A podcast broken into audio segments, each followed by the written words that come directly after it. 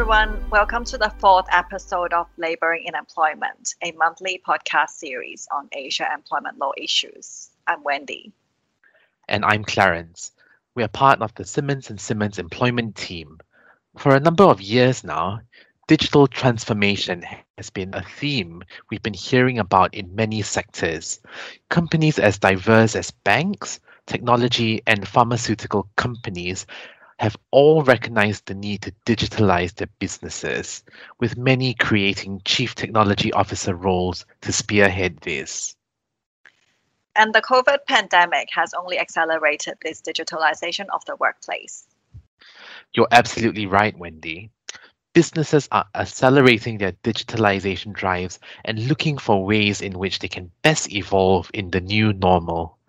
This of course, gives rise to various challenges and issues which will need to be managed. In order to preempt this, Simmons and Simmons has developed the Accelerate Digital Roadmap, which is based on feedback received from our clients in order to help identify and overcome the common challenges that are likely to arise along the way. Uh, links to our online resources can be found in the landing page to this podcast episode. I'm sure you'll agree with me when I say that a significant number of digitalization challenges relate to employment.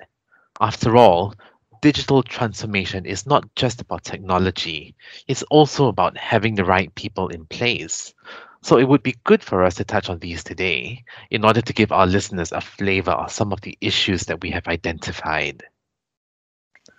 Clarence, let's start off by talking about attraction and retention of talent obviously, companies need people with the right skills to help implement digitalization, and those with in demand skills do expect higher salaries. They are also understandably harder to retain given the battle for talent. What do you think employers can do to attract and keep the best people? Hmm. Pay better salaries? I, I say this partly in jest, but obviously the traditional and most often persuasive means to attract and retain talent is through cash. However, this creates pressure on cash flow and resources and does not necessarily ensure alignment between employees and the business's long term goals. We actually sometimes hear clients talk about hybrid remuneration models. Perhaps you can elaborate on this. Yes, certainly. The example that comes to mind is pairing traditional pay, i.e., cold hard cash, with equity. This is less cash flow intensive for the company and, more importantly, creates an alignment of interests. Equity encourages an ownership mentality. Numerous studies have shown that if employees own shares in the business, it makes them feel more vested and responsible for the company, this then translates into greater commitment. If the issue of shares is not feasible, for example, because the company doesn't want to dilute shareholding, an alternative that can be considered is the operation of a phantom equity scheme. This type of scheme is cash based and doesn't involve the grant of actual shares to employees. The awards are cash amounts derived from the value of the company's shares at a given point. Such schemes have often been used in mainland China for many years now, and this mainly is for historical reasons. But we are seeing an increasing uh, um, number of companies who are using these schemes elsewhere. We also see companies across different sectors and not just in financial services using uh, a deferral of bonus awards and this as a device to encourage retention and deter um, talent from leaving the company. Thanks, Clarence. I agree that um, remuneration is definitely very important to attracting and retaining talent. Separately, I think that the workplace environment and employee benefits, both tangible and intangible, can and should also be considered the pandemic has shown that a lot of people want the freedom to be able to work flexibly. So they are more likely to decide to join and stay with a company that gives them that choice, such as the ability to work remotely or to work flexible hours. Other types of employee benefits, which are less typical but focus on employees' well being, which has become more and more important and attractive to employees nowadays, include providing unlimited paid time off and family friendly benefits, such as enhanced maternity, paternity, and parental leave, and more unusual benefits, such as covering the cost of fertility treatment or providing one on one time with psychological well being specialists and even in one case, allowing employees to bring pets to work, although I don't expect that last one to take off more broadly in Asia. yeah, I don't think so either. Um, there is so much that can be done to retain and cultivate talent. That said, I think we must remain realistic and recognize that departures are sometimes inevitable. In the context of this discussion about digitalization, uh, and talent more generally, let's put aside departures based on personal reasons and focus instead on the more nefarious types of departures, such as team moves. We're seeing this happen all the time, aren't we? Yes, we do indeed. Um, and often in respect of highly skilled employees and senior executives because of the skill set and experience they bring with them.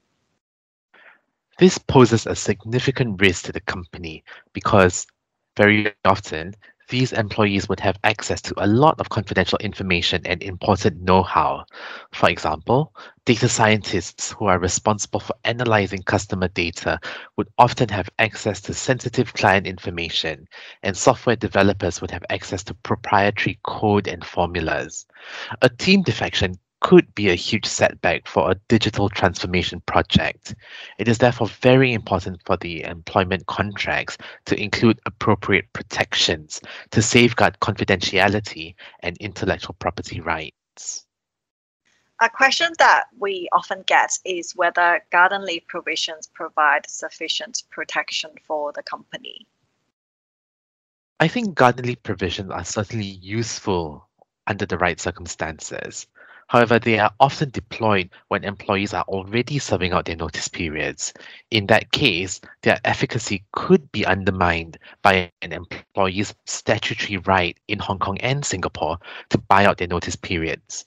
It is therefore necessary to also consider if post termination restrictions, such as those that deal with non competes and the non solicitation of clients and employees, are necessary for additional protections.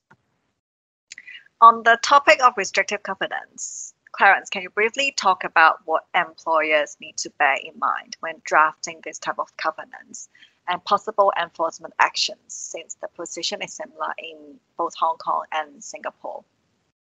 Of course, Wendy.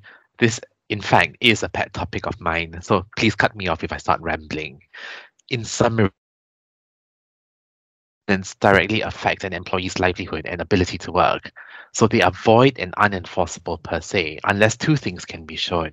Firstly, that there is a legitimate business interest that an employer seeks to protect, such as confidential information, client relationships, or the stability of the workforce. And secondly, restrictive covenants have to be reasonable in the interests of the parties and in the public interest.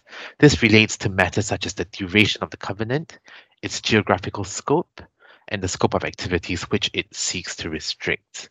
The issue of reasonableness is quite important in Singapore and Hong Kong, and unlike other jurisdictions such as Australia and the US.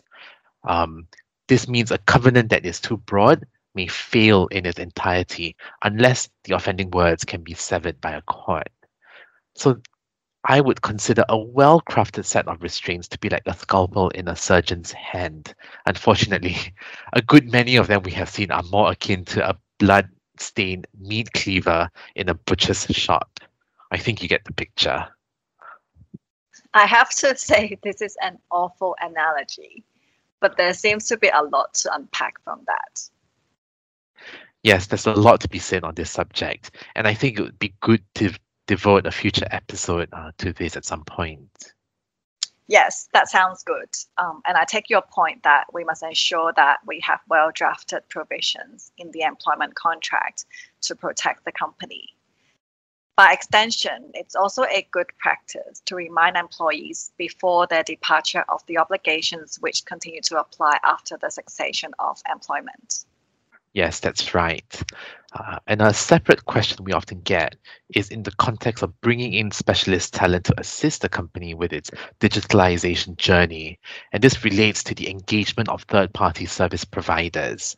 For example, if a company has headcount constraints and does not wish to take on specialist employees. Now, Wendy, what should companies pay attention to when entering into agreements with service providers? I think the key is to ensure that the agreement clearly sets out the terms which govern the relationship so that all eventualities can be covered. These may include, for example, the applicable service fee and payment terms, how the arrangement can be terminated, such as the period of the notice required, whether a payment in lieu of notice can be made, and whether shorter notice can be provided under specified circumstances.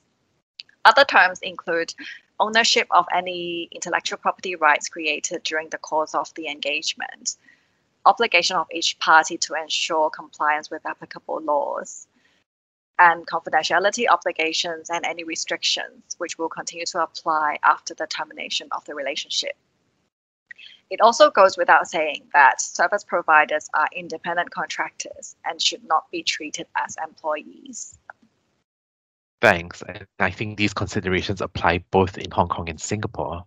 Last but not least, uh, it's important for companies, particularly those who intend to implement any large scale digitalization, to ensure that they have a culture that embraces the transformation that will take place acquihires, which refers to a situation where one company acquires another purely for its employees' expertise, has become more and more common, and it can be challenging to ensure that the culture and values of the two companies are fully aligned. That's absolutely right.